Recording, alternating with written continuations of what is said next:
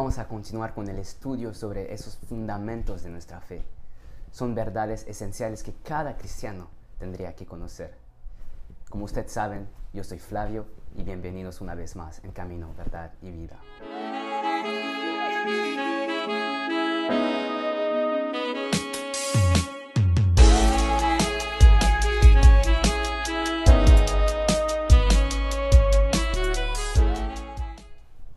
Antes de empezar, en la descripción habrá un documento que resume los puntos principales de esta enseñanza. Usted lo puede utilizar para escribir sus notas o lo puede utilizar también como ayuda para seguir esta clase. Pero bueno, empecemos. Si usted es cristiano, necesariamente cree que Dios existe, por supuesto. Pero afirmar que hay un Dios no lo hace diferente a un deísta a un, o a un filósofo pagano como Aristóteles. No, usted cree que el Dios que creó el universo no se quedó en silencio. No cree que se fue a esconder en no sé en otra dimensión, abandonando a su creación. No, usted cree que ese Dios se reveló, que se comunicó con la humanidad. Y hoy vamos a hablar de eso, vamos a hablar sobre la revelación de Dios. Una definición de la revelación sería el acto de Dios por el cual Él revela al hombre lo que de otra manera sería desconocido. No hay que confundir la revelación con la inspiración, una doctrina que vamos a ver en la próxima clase. Entonces, un teólogo dice, la verdad que abrazamos como cristiano ha llegado a nosotros desde Dios mismo.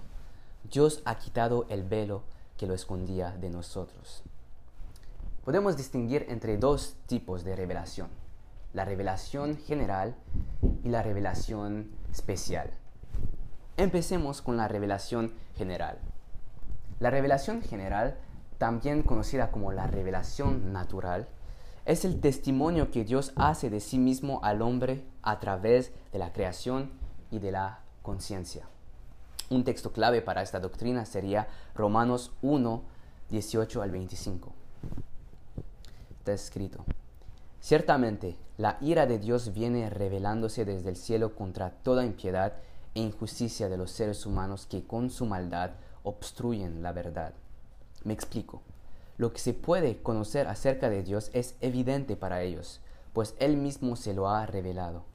Porque desde la creación del mundo, las cualidades invisibles de Dios, es decir, su eterno poder y su naturaleza divina, se perciben claramente a través de lo que Él creó de modo que nadie tiene excusa.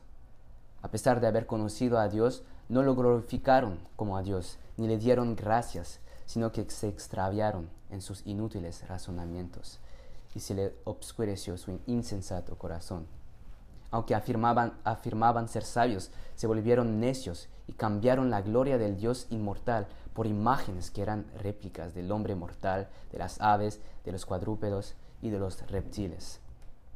Por eso Dios los entregó a los malos deseos de sus corazones que conducen a la impureza sexual, de modo que degradaron sus cuerpos los unos con los otros. Cambiaron la verdad de Dios por la mentira, adorando y sirviendo a los seres creados antes que el Creador, quien es bendito por siempre. Amén. En esta epístola Pablo empieza declarando que todos somos culpables Nadie tiene excusa. Termina diciendo en Romanos 3, 9 al 11, ¿a qué conclusión llegamos? ¿Acaso los judíos somos mejores? De ninguna manera. Ya hemos demostrado que tanto los judíos como los gentiles están bajo el pecado. Así está escrito, no hay un solo justo, ni siquiera uno. No hay nadie que entienda, nadie que busque a Dios. Lo que hace a los hombres inexcusables es que Dios se reveló a ellos, pero ellos lo rechazaron. Dios no presentó su plan divino de salvación o realidades espirituales que se encuentran solamente en la Biblia, pero dio un conocimiento general de Él. Además, ese conocimiento es disponible a todas las personas Romanos 1.19 dice que lo que se puede conocer acerca de Dios es evidente para ellos. Después Pablo afirma que las cualidades invisibles de Dios se perciben claramente a través de lo que Él creó. No se necesita tener un doctorado en teología para tener ese conocimiento. No se necesita ser un científico con instrumentos que cuestan miles de dólares para poder comprender eso sobre Dios.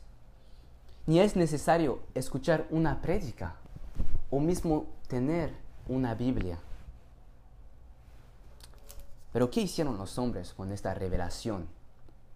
La Biblia dice que los seres humanos, aquí como vemos en el versículo 18, con su maldad obstruyen la verdad, guardaron la verdad captiva.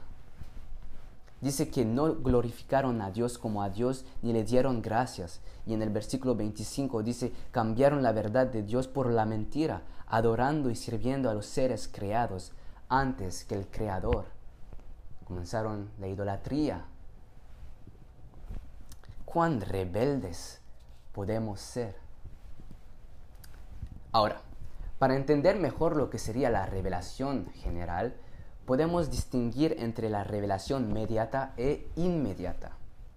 El periódico y la televisión son medios de comunicación. Bueno, tal vez utilizamos más la televisión ahora y el celular, pero de la misma manera, lo que media la revelación de Dios es la naturaleza. Toda la creación grita que hay un Dios. Salmo 19.1 declara, los cielos cuentan la gloria de Dios, el firmamento proclama la obra de sus manos.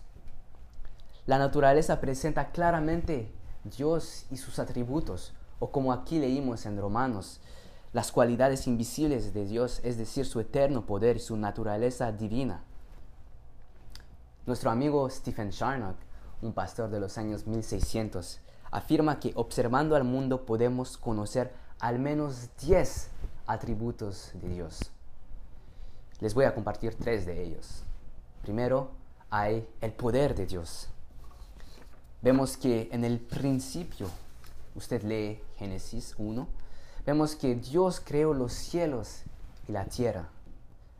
Él creó ex nihilo, a partir de nada.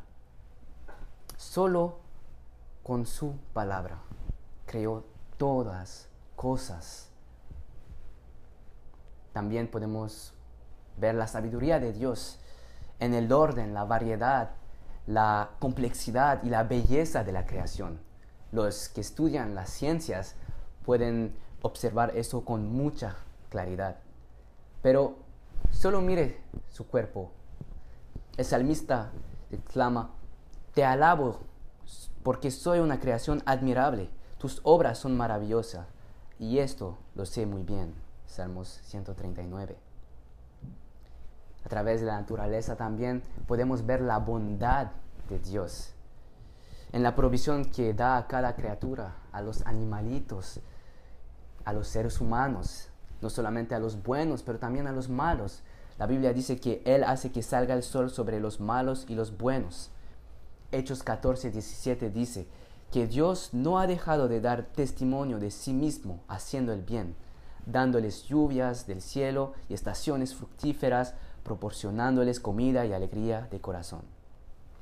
Ahora, también podemos tener un conocimiento general de Dios pero sin ningún medio. Eso sería la revelación general inmediata. Leamos Romanos 2, 14 al 15. Dice, de hecho, cuando los gentiles que no tienen la ley cumplen por naturaleza lo que la ley exige, exige, ellos son ley para sí mismos, aunque no tengan ley. Estos muestran que llevan escrito en el corazón lo que la ley exige, como lo atestigua su conciencia, pues sus propios pensamientos algunas veces los acusan y otras veces los excusan. Los gentiles, a diferencia de los judíos, no tienen una ley escrita como la ley de Moisés, pero dice que cumplen por naturaleza lo que la ley exige. Y nosotros podemos verlo alrededor de nosotros. Hay varios que no son creyentes, pero no los vamos a ver matando gente, no, los vamos, no todos cometen adulterio, no lo vamos a ver todos ahí robando un banco, no. Y mismo vemos que valorizan la, la justicia, la honestidad y la bondad. Es que los hombres llevan la ley escrita en su corazón. Tienen, como lo dice Juan Calvino, el sentido de lo divino. Tienen una conciencia, saben lo que es bueno y lo que es malo. Pero varias veces, y mismo la mayoría de veces, el hombre va contra su conciencia. Y eso llega hasta silenciar esa conciencia. Ahora, hablemos sobre la revelación especial. ¿Qué es la revelación especial? Es Dios revelándose de manera explícita y sobrenatural. Para eso vamos a leer Hebreos 1, versículo 1 al 3. Dice, Dios que muchas veces y de varias maneras habló a nuestros antepasados en otras épocas por medio de los profetas, en estos días finales nos ha hablado por medio de su Hijo. A éste lo diseñó heredero de todo y por medio de él hizo el universo. El Hijo es el resplandor de la gloria de Dios, la fiel imagen de lo que Él es, y el que sostiene todas las cosas con su palabra poderosa. Después de llevar a cabo la purificación de los pecados, se sentó a la derecha de la majestad en las alturas.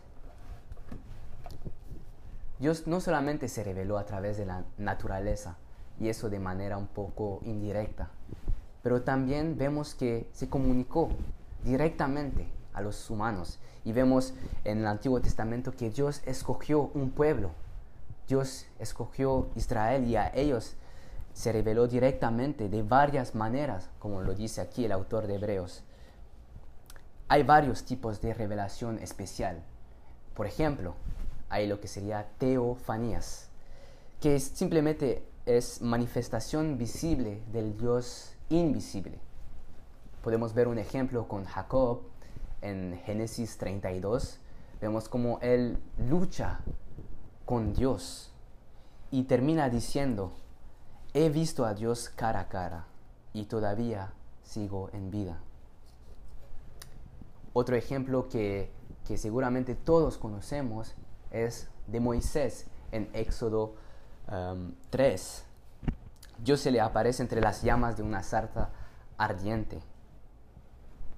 Y hay varios otros ejemplos, pero también hay sueños y visiones. Y un ejemplo grande para eso sería Daniel, en Daniel 2, versículo 19 y 28. También Dios varias veces va a intervenir en, en el mundo y eso va a reflejar su carácter, su justicia, por ejemplo, o su bondad hacia su pueblo. Podemos verlo en el diluvio en Génesis 7, o podemos ver en las plagas en Egipto y la separación del Mar Rojo en Éxodo 7 a 14. Pero en el Antiguo Testamento Dios utilizó principalmente a ellos que se llaman profetas. Y ellos fueron utilizados para comunicar el mensaje de Dios a su pueblo. Y entonces ellos pueden ser llamados agentes de la revelación. Sus palabras fueron puestos por escrito y con los apóstoles del Nuevo Testamento hoy podemos tener un registro escrito de revelación especial, lo que Dios comunicó a su pueblo. Esa es nuestra Biblia, la palabra de Dios. La revelación especial de Dios a través de su palabra escrita, la Biblia, va más allá que la revelación natural o general. Es superior. La Biblia no son simples palabras de hombres, pero es la palabra del Dios creador. Y la Biblia nos hace conocer los pensamientos de Dios, sus caminos, su justicia, cómo agradarlo, cómo vivir para su gloria. ¿Cuál es la meta del hombre? Eso no quiere decir que Dios no ha dejado verdades en el misterio, por supuesto. Hay varias cosas que no conocemos. No vamos a poder comprender el Dios infinito, nosotros quienes somos criaturas finitas.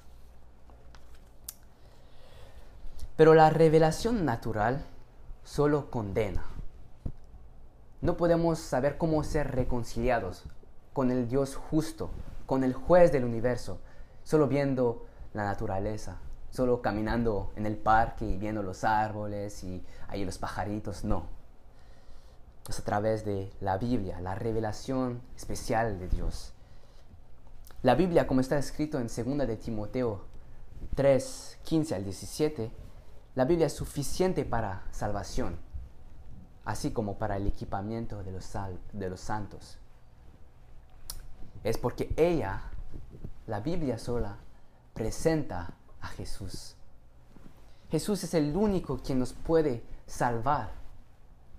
Él es la imagen perfecta del Dios invisible.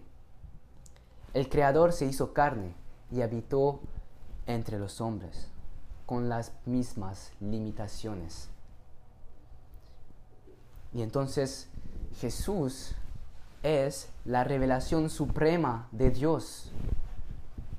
Pero para conocerlo y así conocer al Padre, tienes que leer las sagradas escrituras. Quisiera leer Juan 1, versículo 18, que dice, a Dios nadie lo ha visto nunca el Hijo unigénito, que es Dios y que vive en unión íntima con el Padre, nos lo ha dado a conocer a través de Jesús. Entonces, Dios se reveló claramente. Solo puedes salir de tu casa y ver hacia los cielos y vas a ver la grandeza de Dios. No puedes decir que no hay suficientes pruebas para creer en Dios, no tienes excusa para adorarlo, no adorarlo. Entonces, ¿continuarás endureciendo tu corazón? Y si no aprecias la Biblia, reconoces su valor como la revelación especial de Dios, la palabra del Dios invisible, Espero que sí, porque son las palabras del Rey de Reyes y tenemos que escucharlas, tenemos que obedecerlas, porque Él es el Dios del universo. Escuchemos atentamente. Entonces, concluimos con una oración. Padre, gracias por revelarte a nosotros. Tu creación proclama tu grandeza Abre nuestros ojos, que junto a ella celebremos la gloria de tu nombre. Gracias por comunicarte con nosotros a través de tu palabra. Tú nos mostraste el camino para la vida eterna. Cristo es nuestro redentor, que deseamos conocerlo más, leyendo más y más de tu palabra, y ayúdanos a vivir una vida que refleta nuestro amor hacia Él, hacia nuestro Salvador. Sí, Señor, te lo suplicamos en el nombre de Cristo. Amén.